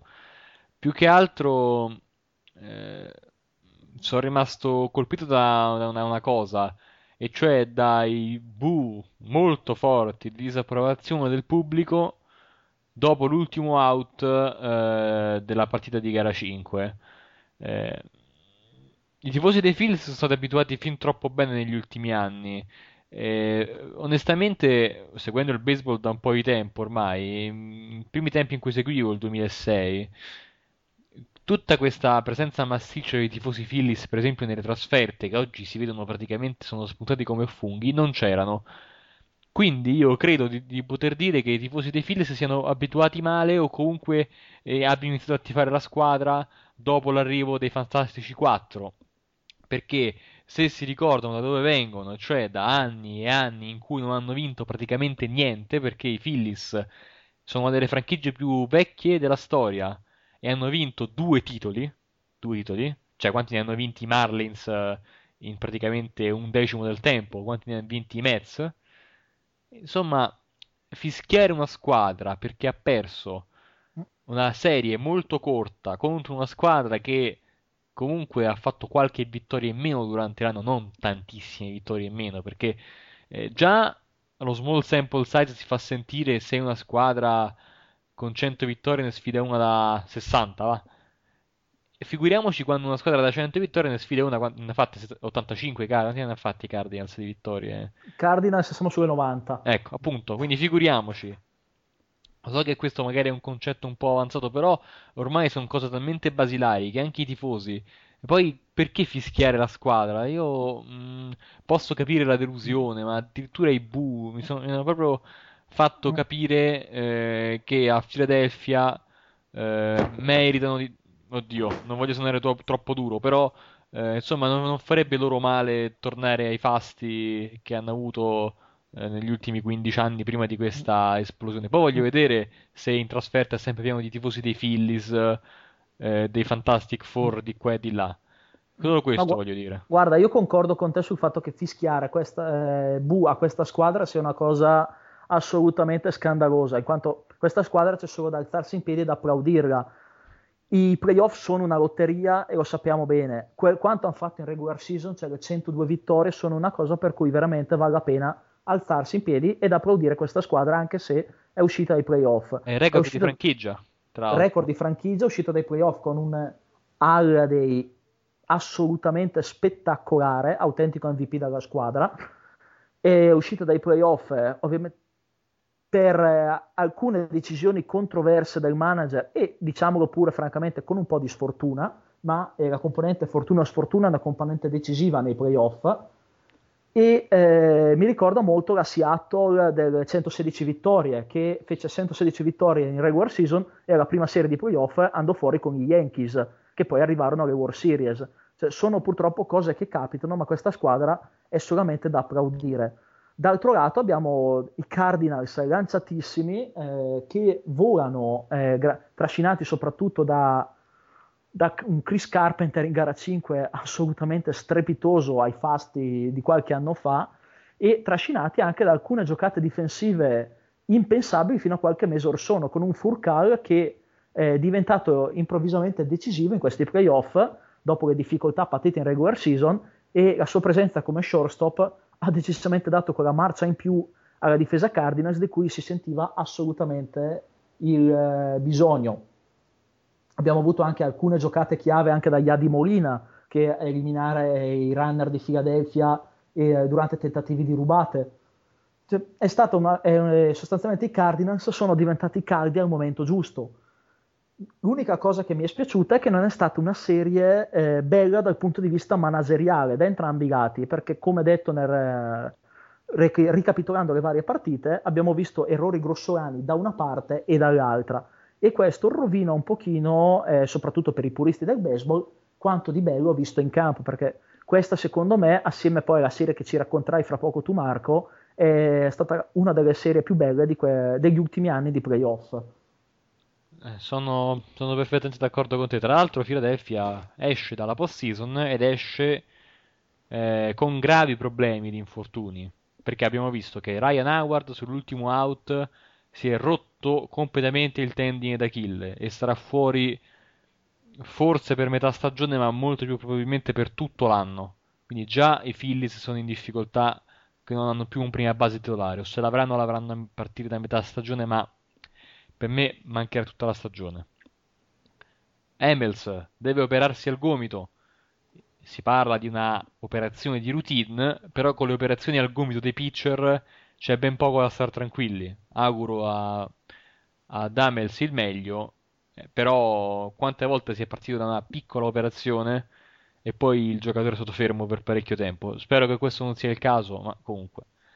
Poi abbiamo problemi di ernia, di sports ernia, che suppongo siano la stessa cosa, chiedo un'altra volta il parere al... Sì, sono, diciamo, sono ernie favorite dal, dall'attività fisica, diciamo, cioè più soggetti, ai quali gli sportivi sono più soggetti. Perfetto. Allora, due giocatori dei Phillies soffrono di questo tipo di ernia. Uno è Polanco, che molto probabilmente si dovrà operare, e l'altro è Hunter Pence. Eh, Polanco ha manifestato problemi di questo tipo tutta la stagione, è un problema risaputo.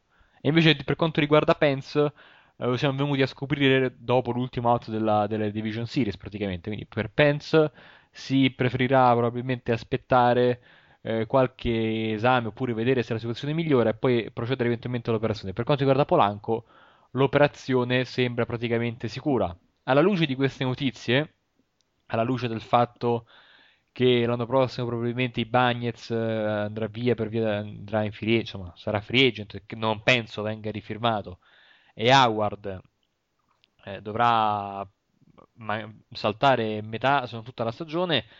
Appare incredibile il fatto che da ultime notizie che ci giungono Dominic Brown probabilmente spenderà tutto l'anno in eh, AAA, almeno questo secondo le parole di Ruben Amaro Jr., il general manager dei Phillies. General manager dei Phillies che ci lascia sempre più a bocca aperta. Vabbè, sono felice di arrivare a divisionale, però eh, fa un po' specie vedere tanta che nonostante tanta incapacità la squadra sia comunque riuscita a essere vincente per così tanto tempo. I, i Phillies eh, con un GM capace avrebbero potuto fare molto meglio invece adesso vediamo che come abbiamo detto, avevo detto qualche puntata fa nelle prime puntate, iniziano a crollare eh, no, i, i, vari mattoni che compongono questo muro costruito solamente su contratti esagerati, sulla distruzione di una farm e su spendere soldi a destra e manca. Prima o poi i Phillies inizieranno a crollare, il declino è iniziato con queste Division Series. Sono tutti comunque concetti che approfondiremo progressivamente in off-season. Eh commentando l'operato di Ruben Ammaro, magari con eh, l'ausilio di qualche tifoso illustre di Filadelfia. Ma adesso è tempo di, comunque di vedere eh, cosa è successo invece eh, nella seconda serie di playoff della National League e di scoprire qual è l'avversario dei Cardinals. A te Marco. Sì, termino qui il mio momento Don Cherry, gli appassionati di hockey sapranno di chi sto parlando e di quello che ha detto eh, due o tre giorni fa relativamente ai combattimenti nell'hockey. Eh, quindi finisco il mio momento Don Cherry in cui ne ho per tutti e mh, mm, torno al baseball giocato. Cioè, insomma. Ma aspetta, scusa un secondo, Don Cherry è quello delle giacche improponibili? Proprio lui. Ah, ecco, ecco, no, mi è venuto in mente perché l'ultima curiosità sulla serie di Cardinals Phillies, nelle cinque gare disputate abbiamo visto cinque imbarazzanti giacche che possono rivaleggiare con quelle di Cherry del telecronista Seger. Mi spiace, ma secondo me Don Cherry è imbattibile. Eh, ecco, proprio... chiudiamo il momento trash e torniamo al baseball giocato. Ok, serie fra i Diamondbacks, vera rivelazione della National League, e i Brewers che hanno portato a casa eh, con tranquillità invece e dopo una buona off-season il titolo di National League eh, Central. Insomma, queste due squadre si vanno a scontrare nel primo turno di playoff col fattore campo a favore della squadra del Wisconsin. La prima partita vede di fronte Ian Kennedy e Giovanni Gagliardo. I due pitcher mettono in mostra prestazioni opposte. Kennedy lancia sì 6.2 inning, però concede 8 valide e 4 punti, una base ball 3K e si becca la sconfitta. Gagliardo è praticamente perfetto. 4 valide in 8 inning, un punto subito, una base su ball e 9 strikeout. L'unico punto subito lo subisce nel nono, nell'ottavo, con un solo shot di Roberts sul punteggio che era già sul 4-0, perché nel quarto, nel sesto e nel settimo i Brewers hanno messo a segno rispettivamente 1, 2 e altri due punti nel settimo per mettere in cassaforte la partita. Dopo il fuoricampo di, di Roberts, Gagliardo ottiene, chiude l'inning, entra Axford che salva la partita e manda i Brewers sull'1-0 nella serie. Gara 2 si disputa sempre a Milwaukee, col, ehm, tra l'altro si è deciso per, uni, per, uniformità che tutte le partite di questa serie eh, erano da giocare con il tetto dello stadio chiuso anche in caso di bel tempo, come per esempio è accaduto in, in gara 5. Eh, vabbè, spoiler, ma no, l'abbiamo detto che sarete a gara 5. E addirittura i Brewers hanno deciso anche di chiudere i finestroni che sono in fondo allo stadio eh, per queste partite. Quindi tutte le partite con lo stesso esatto, eh, stesse esatte condizioni climatiche. Gara 2 con Zach Grinky che sfidava Daniel Hudson. Pitch matchup interessante e deludente perché Hudson lancia 5.1 inning, concede 9 valide, 5 punti, nessuna base ball ma, eh, e 6 strikeout, mentre Grinky 5 inning soltanto, 8 valide, 4 punti, 7 strikeout e anche lui nessuna base su ball, almeno questo sono stati costanti, però Grinky concede ben tre fuoricampo, quindi il più classico dei bullpen game. Si comincia subito alla grande col fuoricampo di Ryan Braun nel primo da due punti. Nel secondo Goldschmidt pareggia eh, accorcia le distanze con un fuoricampo da un punto, un solo shot. Nel terzo Fielder e, Wick, Wicks eh, portano il punteggio sul 4-1. Arizona viene fuori negli inning centrali, prima con un fuoricampo di Chris Young e poi con un, alt- con un eh, fuoricampo da due punti di Justin Upton. Da lì in poi però c'è un monologo della formazione dei Brewers. Il band single di Lucroy fa segnare Esson, poi c'è un singolo di Hart che fa segnare Betancourt, un singolo di Morgan, amico di Sberl, che fa segnare Lucroy e Cotzey, e poi un singolo di Brown che fa segnare Cory Hart. 9 a 4 finale. Eh, Brewers lanciatissimi, Diamondbacks distrutti e 3 match point per i eh, Birrai. La serie però si gira e va in Arizona e la squadra di casa si scatena completamente. Nella prima partita in casa, cioè gara 3, i Diamondbacks mettono a segno ben 8 punti su 11 valide, distruggendo e spazzando via Sean Markham, che dura solamente 4.2 inning, concede 7 valide, 7 punti, 3 basi ball e 3 strikeout. Dall'altra parte il rookie Josh Colmenter, scelto praticamente all'ultimo secondo per partire, lancia 7 inning, 2 valide, 1 error run, 2 basi ball e 6 strikeout. Quindi praticamente una performance eh, eh, quasi senza, senza difetti. E l'attacco, come detto, di Arizona si sveglia all'improvviso. Nel primo inning il eh, doppio di Montero fa segnare Blomqvist, il singolo di Goldschmidt fa segnare Montero, fuori campo di Hart che accorcia le distanze, 2-1, il 3-1 lo segna ancora, lo fa segnare Montero con un singolo che fa segnare Hill, il grande slam di Goldschmidt, ci sarebbe da parlare per ora, ecco, parlando prima di, di, di Jesus Montero, non quello dei, dei D-Backs, Arizona ha avuto il coraggio di schierare un rookie, anzi due rookie, in questa partita avevamo Colmenter e Goldschmidt, e si può dire che abbiano vinto la partita entrambi, perché Goldschmidt ha messo su 5 RBI appunto in un grande slam che ha praticamente chiuso la partita nel quinto, e Colmenter ha lanciato benissimo.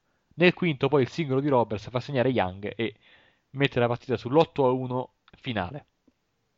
Ci spostiamo quindi a gara 4, gara 4 che si disputa, come detto, sempre ad Arizona, e anche qui i padroni di casa attaccano in maniera fantastica, lanciano un po' meno bene rispetto alla gara precedente, ma comunque si portano sul 2 a 2. Joe Sanders è il partente, il veterano, dura solamente 3 inning per Arizona nel quale concede 5 valide, 3 punti, 2 basi ball e 1 strikeout e training dura anche Randy Wolf, il partente dei Brewers. 8 valide, 7 punti, una costante dei pitcher di, Milwaukee in questa serie, 3 basi ball, 2 strikeout. Anche qui bullpen game, addirittura la vittoria va a una vecchia conoscenza del baseball, Micah Owings, il battitore, il pitcher fortissimo in battuta. E anche in questo caso sono i Brewers a portarsi in vantaggio con Ryan Braun con un, un, un doppio, che fa segnare Ayrton poi il grande slam di Roberts, il fuoricampo di Young, il solo shot, tutto questo nel primo inning per il 5-1. Viene fuori poi l'attacco di, dei Brewers con Cottaras eh, che fa segnare Betancourt su un grand out, il doppio di Erson che fa segnare Hart per il 5-3. Nella bassa del terzo Cowgill il singolo fa segnare Goldschmidt e Young 7-3. Poi ancora i Brewers, sack fly di Hart 7-4 e poi definitivamente chiudono la partita i D-backs con il fuoricampo prima di Hill, un solo shot per l'8 a 4 e poi il 10 a 4 è fatto segnare da Young con un fuoricampo a due punti che fa segnare Goldschmidt. A nulla serve il fuoricampo, rarissimo tra l'altro, di Carlos Gomez. Nell'ottavo sono a fissare il punteggio sul eh, 10 a 6 finale e se sistemando il tutto preparandoci alla terza gara 5 su eh, qua, eh, su quattro serie, quindi de- tutto da dire tranne che delle Division Series poco interessanti. E come detto già da Sverl in introduzione della serie, una serie bellissima, una gara 5, probabilmente la gara più bella di questi playoff, almeno fino a questo momento. 10 inning eh, di eh, sofferenza e di, di, tensione.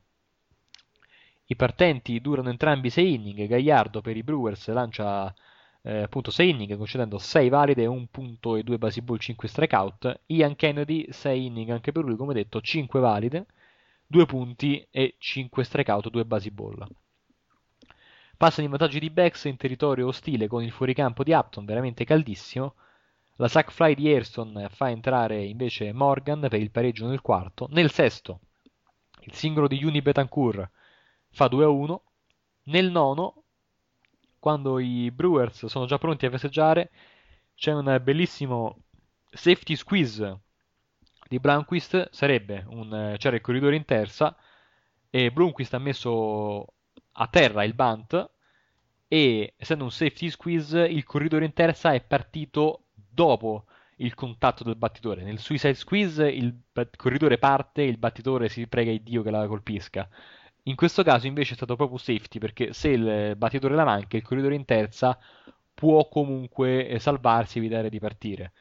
Una scelta rischiosa, coraggiosa che ha dato comunque il pareggio ai D-backs e ha portato la partita agli extra inning nel decimo inning. Eh, però JJ Putz, vecchia conoscenza dei miei New York Mets, non in grandissima giornata, concede a un Carlos Gomez in seconda base di segnare sul singolo di Niger Morgan. Niger Morgan quindi batte Gomez, è un giocatore terribile, però è veloce e quindi non c'è nulla da fare. La palla si perde nel center field, il, la, il tiro a casa base è in ritardo eh, entra al punto della vittoria Delirio Brewers e Delirio di Niger Morgan che in diretta televisiva si lascia andare a una serie di finezze eh, degne, che ne so, di un ristorante d'alta scuola francese, se posso così dire. E appunto aveva detto, avevo detto, non, so se, non mi ricordo se l'avevo detto in realtà, però avrei voluto vedere una serie fra Cardinals e Brewers per vedere la rivalità come sarebbe evoluta anche Sperr l'avrebbe voluta, infatti ce l'abbiamo, la National League Championship Series fra Cardinals e Brewers e già abbiamo visto un pochino di nervosismo in campo. Sì, si sono già disputate come per l'altra serie di Championship due partite. E eh, a differenza però eh, eh della serie tra Texas e Detroit il punteggio qui è pari, siamo sull'1-1 Rivalità accesissima, eh, nata già in regular season dopo lo screzio di Morgan che vi abbiamo raccontato nello speciale playoff di Talking Baseball, e rivalità eh, pepata ancora di più da dichiarazioni poco opportune di Zach Greinke prima di gara 1 che eh, si eh, diciamo scatenava un pochino su Chris Carpenter. Fortunatamente eh, i manager hanno abbassato i toni e eh, gara 1 è andata in scena con Garcia per i Cardinals e Grenke stesso per i Brewers. Non sono state due prestazioni memorabili dei pitcher, anzi Garcia si è preso 6 punti in 4 inning, distrutto da un attacco favoloso dei Brewers. Grenke se ne ha presi 6 in 6 inning.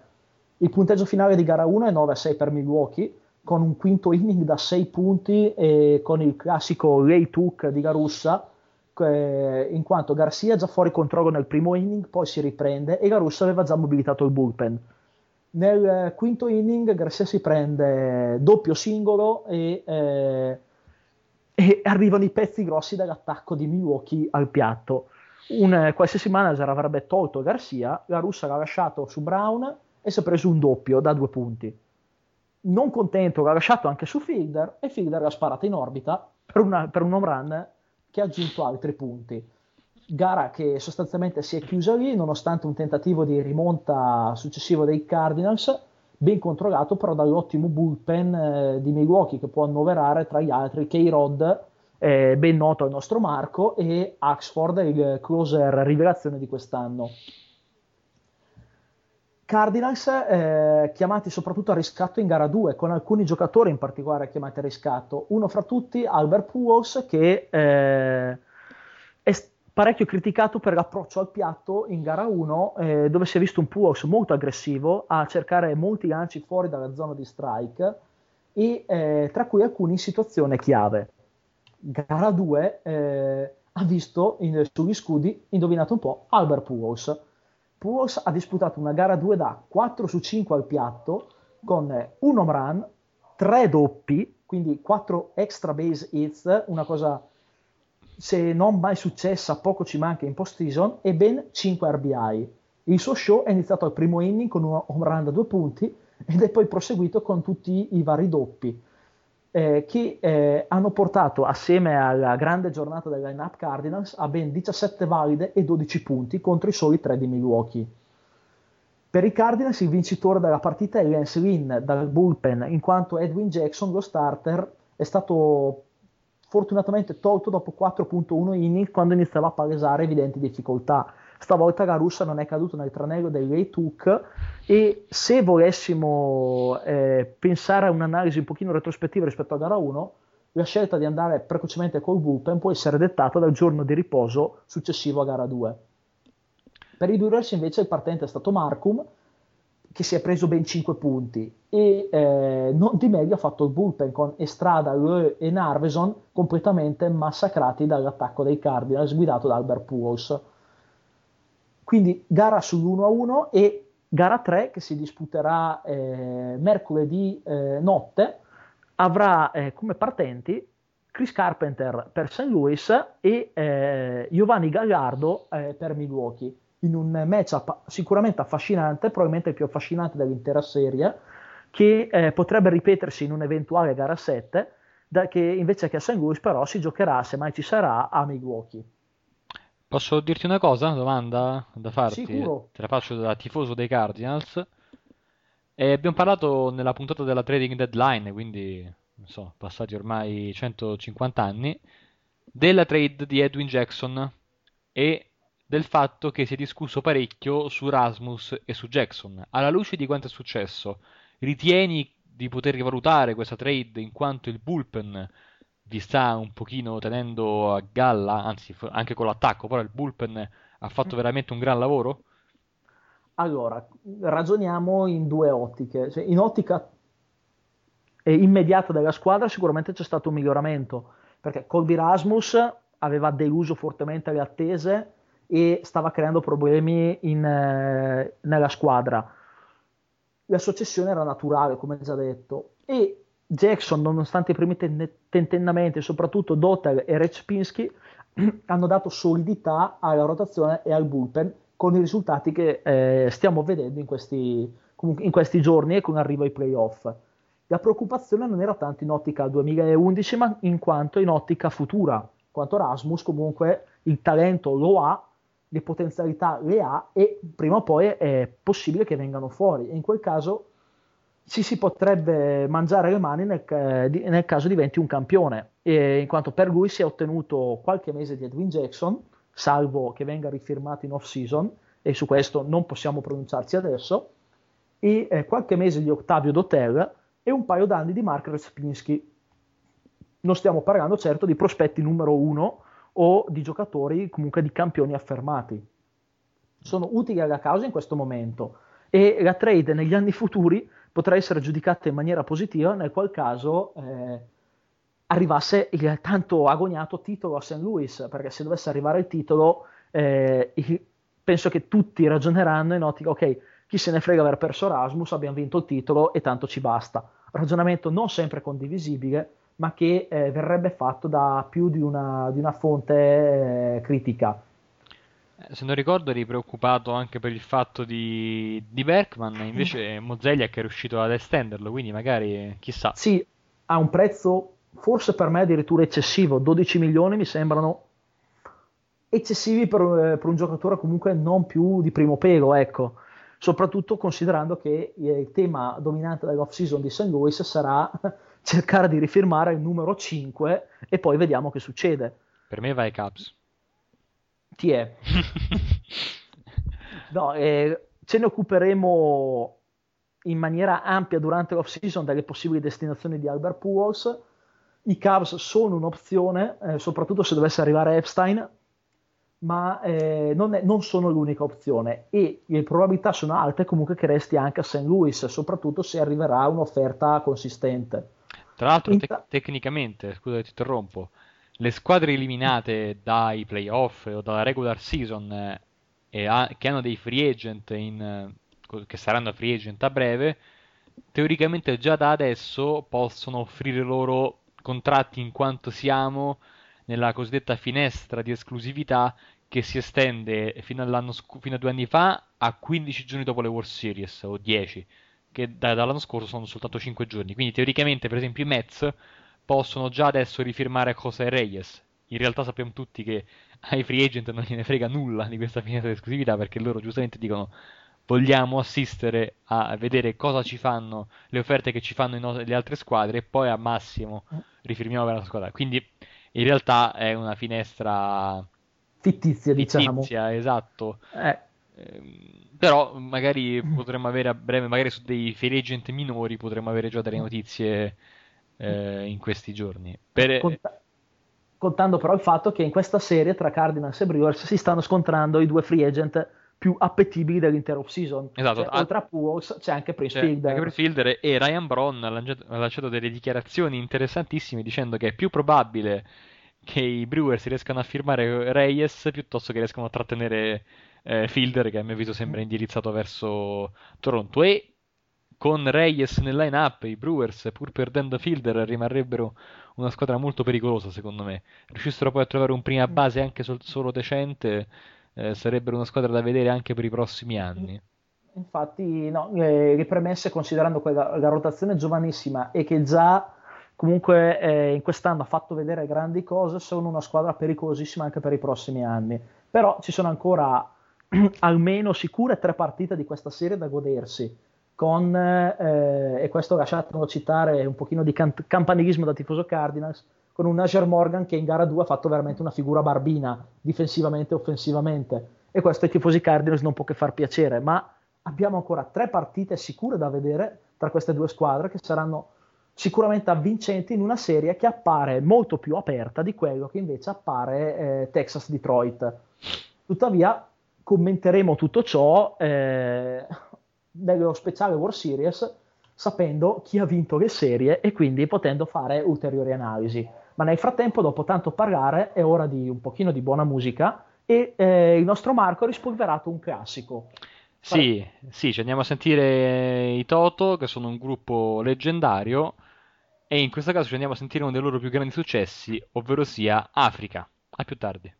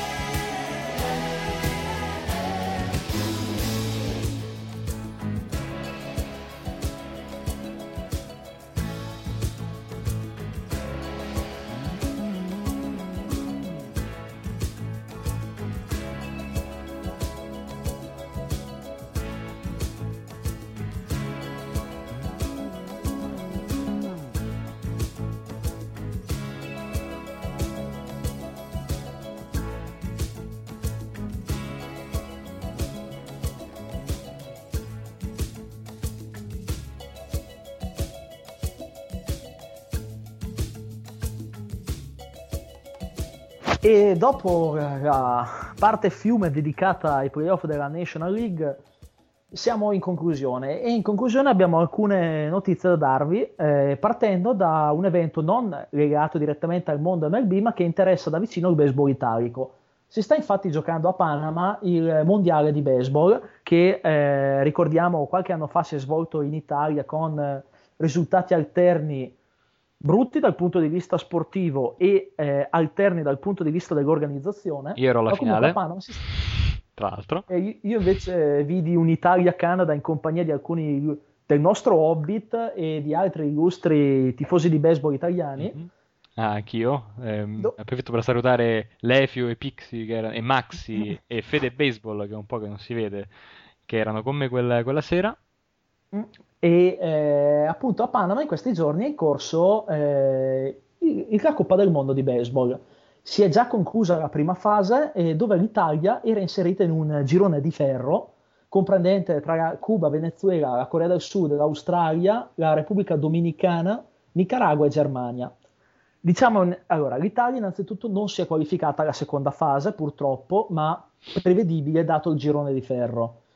La- eh, il grosso rammarico deriva dal fatto che la nazionale comunque ha tutt'altro che sfigurato, ha disputato buone prove, tra cui un ottimo upset eh, contro l'Australia ed è uscita solamente nell'ultima gara, quella decisiva contro il Venezuela, in una partita eh, totalmente pazza, con l'Italia prima sotto, poi che riesce a rimontare, addirittura va al nono inning, si trova avanti 4-3.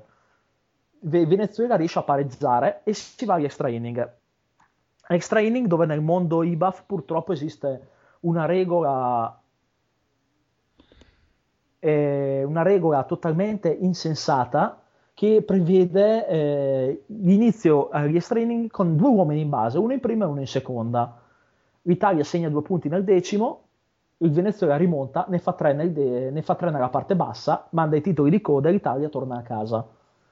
Comunque una prestazione non da sottovalutare nella quale si sono, eh, nella na- nostra nazionale però non c'era Alex Liddy, eh, che sarà impegnato eh, nella Lega venezuelana invernale eh, che si disputerà appunto nell'omonimo paese quest'inverno, mentre eh, abbiamo rivisto sul monte invece ad esempio Alessandro Maestri, che eh, dopo l'esperienza americana nelle minors e l'esperienza nelle leghe indipendenti è riuscito a lanciare al mondiale con risultati alterni e al mondiale ha, ha giocato anche ad esempio un Panerati, altro pitcher impegnato nelle minors league eh, americane. Sempre parlando di minor leagues, invece è cominciata l'attesissima Arizona Fall League, attesissima perché permette di vedere all'opera i migliori prospetti delle squadre che magari hanno avuto poco spazio nelle, nei September Collapse. Ma di questo eh, vi parleremo ampiamente in off-season, innanzitutto perché la nostra attenzione è focalizzata sui playoff e in secondo luogo perché comunque la Lega è agli albori e quindi tutti i numeri, tutte le indicazioni sono influenzate dal solito maledetto small sample size. A proposito di, così, di leghe invernali o altro, eh, abbiamo un pitcher eh, venezuelano, Johan Santana, che ha avuto qualche problemino fisico di troppo negli ultimi due anni e che sembrava in procinto di lanciare nelle Winter League eh, nello stesso campionato in cui avrebbe probabilmente partecipato anche Alex Lead. Invece i Mets, dopo avergli fatto fare una partenza in Instructional League, hanno preferito mandarlo a riposo e eh, aspettare le- il- la nuova stagione per quanto riguarda che ripartirà con lo spring training. C'è ottimismo, Sandy Alderson ha detto che Santana è eh, pronto, sarà, sarà probabilmente pronto per lo spring training, lo speriamo tutti, lo dico da tifoso dei Mets ma anche da appassionato di baseball perché Santana è stato negli ultimi anni uno dei migliori pitcher in circolazione, probabilmente non tornerà più ai livelli di prima, ma sarà comunque un bel vedere e comunque un eh, eh, rientro necessario per la rotazione dei Mets che quest'anno ha- è stato un po' il reparto che ha accusato più problemi e che comunque ha fatto la differenza perché l'attacco tutto sommato non è stato neanche tanto male. A proposito di, di GM, parlavamo di Sandy Alderson, ci è arrivata una notizia proprio mentre... eh, ah no, prima parliamo di un altro infortunio eccellente, perché non abbiamo detto durante il recap dell'American League eh, Championship Series che i, i Tigers, oltre a Delmon Young che era rientrato e che invece notizia dell'ultima ora non giocherà in gara 3, Maglio Ordonez ha un problema molto grave alla caviglia e sarà fuori fino alla fine della post-season. Ha avuto una, eh, una frattura alla caviglia, eh, non durante una fase di gioco, ma eh, durante, insomma, la frattura si è manifestata durante il rain delay, il primo rain delay eh, della partita di gara 1 contro i Rangers, e quindi per lui post-season finita e probabilmente anche per Young eh, post-season finita. Forse si è ha affrettato troppo il rientro del giocatore, due- del giocatore eh, di ex eh, di provenienza dai Minnesota Twins. Dicevo di GM invece, notizia dell'ultima ora, Andy McPhail non è più il GM eh, dei, dei Baltimore Orioles.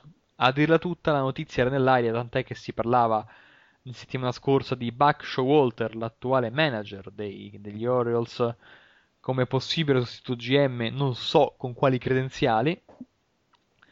E McFade addirittura ha deciso di lasciare, quindi non è stato licenziato, si è proprio si è dimesso.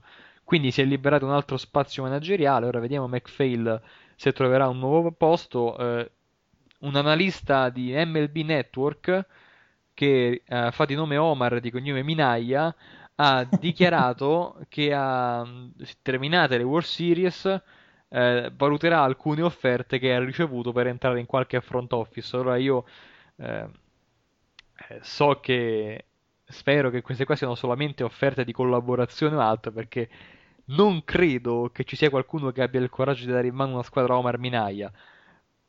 Però sarebbe divertente vedere una squadra di Minaya nella, nell'American League East, altro che Houston Astros di quest'anno, eh. Sarebbe veramente divertente da vedere. E chissà che Minaya non riesca a trovare un lavoro. Lui dice di avere offerte. Già il fatto che l'abbiano preso come analista di MLB Network e parla un inglese pessimo mi fa pensare che abbia qualche aiutino di troppo. Un nuovo incarico di GM sarebbe quantomeno curioso per una- per un GM del suo calibro. Sì, senza ombra, alcuna ombra di dubbio. Tra l'altro c'è da dire che far- fare il manager a Baltimore in questi anni è un qualcosa di molto molto complesso, visto la division in cui giocano e visto che eh, gran parte delle loro speranze riposte nei prospetti non stanno trovando purtroppo per loro risposta, in quanto i vari super lanciatori che erano la grande speranza di Baltimore stanno avendo notevoli difficoltà e eh, non stanno rendendo quanto sperato. In più, come detto, lo svantaggio di giocare nell'American League East, dove la, la concorrenza è decisamente, ma decisamente elevata. E chiudo aggiungendo invece un'altra piccola curiosità dal mondo MLB, eh, eh, parlando degli Houston Astros, la, la squadra che non ha raggiunto nemmeno le 60 vittorie quest'anno, ma eh, che è stato annunciato oggi che terrà gran parte del coaching staff. In particolare se- sembrano sia sta- sembra siano stati confermati sia il pitching coach sia l'hitting coach e eh, questo nonostante la stagione disastrosa. A loro scusante c'è da dire che avevano in mano del, purtroppo pochissimo talento eh, baseballistico. Il problema è, è Ed Wade, il GM, che continua, Sì. a parte la trade di, di Pence, nel quale ha fatto un buon lavoro, ma lì è un po' come per la trade di Santana per quanto riguarda Omar Minaya, non è stata abilità di Minaya di farsi dare Santana per quattro pezzi di pane, è stato un errore del GM dei Twins, questa è una cosa secondo me ormai data per scontata, è uguale la trade di eh, di Pence è stato un errore di Amaro, perché poi abbiamo visto che per Bourne, un giocatore superiore a Pence, si è fatto dare Jordan Schaefer, tra l'altro, attenzione, nuova notizia che abbiamo dato, arrestato per possesso di marijuana settimana scorsa, quindi complimenti all'ex prospetto dei Braves, già sospeso per 50 partite per aver utilizzato performance enhancing drugs, quindi diciamo che è una buona, un buona curriculum eh, in cui non si fa mancare nulla. No, veramente. Insomma, magari sarebbe ora di cambiare anche il GM Houston. È una squadra compagni di espansione dei, dei Mets nel 62, un ballpark bellissimo. Nel 2004 nel 2005 giocarono delle bellissime postseason. E non mi dispiacerebbe vederli di nuovo in, in auge. A Sberlo, no, ovviamente. Ovviamente, però le tue speranze potrebbero trovare credito con eh, il cambio ufficiale di proprietà che sembra debba avvenire verso novembre con Crane che dovrebbe subentrare ai vecchi proprietari e quindi dare una sterzata dire- decisa al- eh, alla squadra. E con questo credo che pensiamo di avervi detto sostanzialmente tutto e eh, ci risentiremo non con la solita cadenza quindicinale, ma eh, poco prima dell'inizio delle World Series per eh, presentarvele al meglio, quindi parlando delle le squadre che saranno coinvolte, i risultati del- dei delle due Championship Series. Finalmente speriamo con il rientro del nostro amico Hobbit che eh, potrà finalmente dirci anche lui le sue impressioni su questa post-season del, eh, di MLB che non sta sicuramente deludendo le attese. E quindi da parte mia e di Marco eh, RVD eh, non, possiamo, non, non resta che eh, salutarvi, no Marco? Sì, un saluto a tutti quanti, ci sentiamo alla prossima. Alla prossima!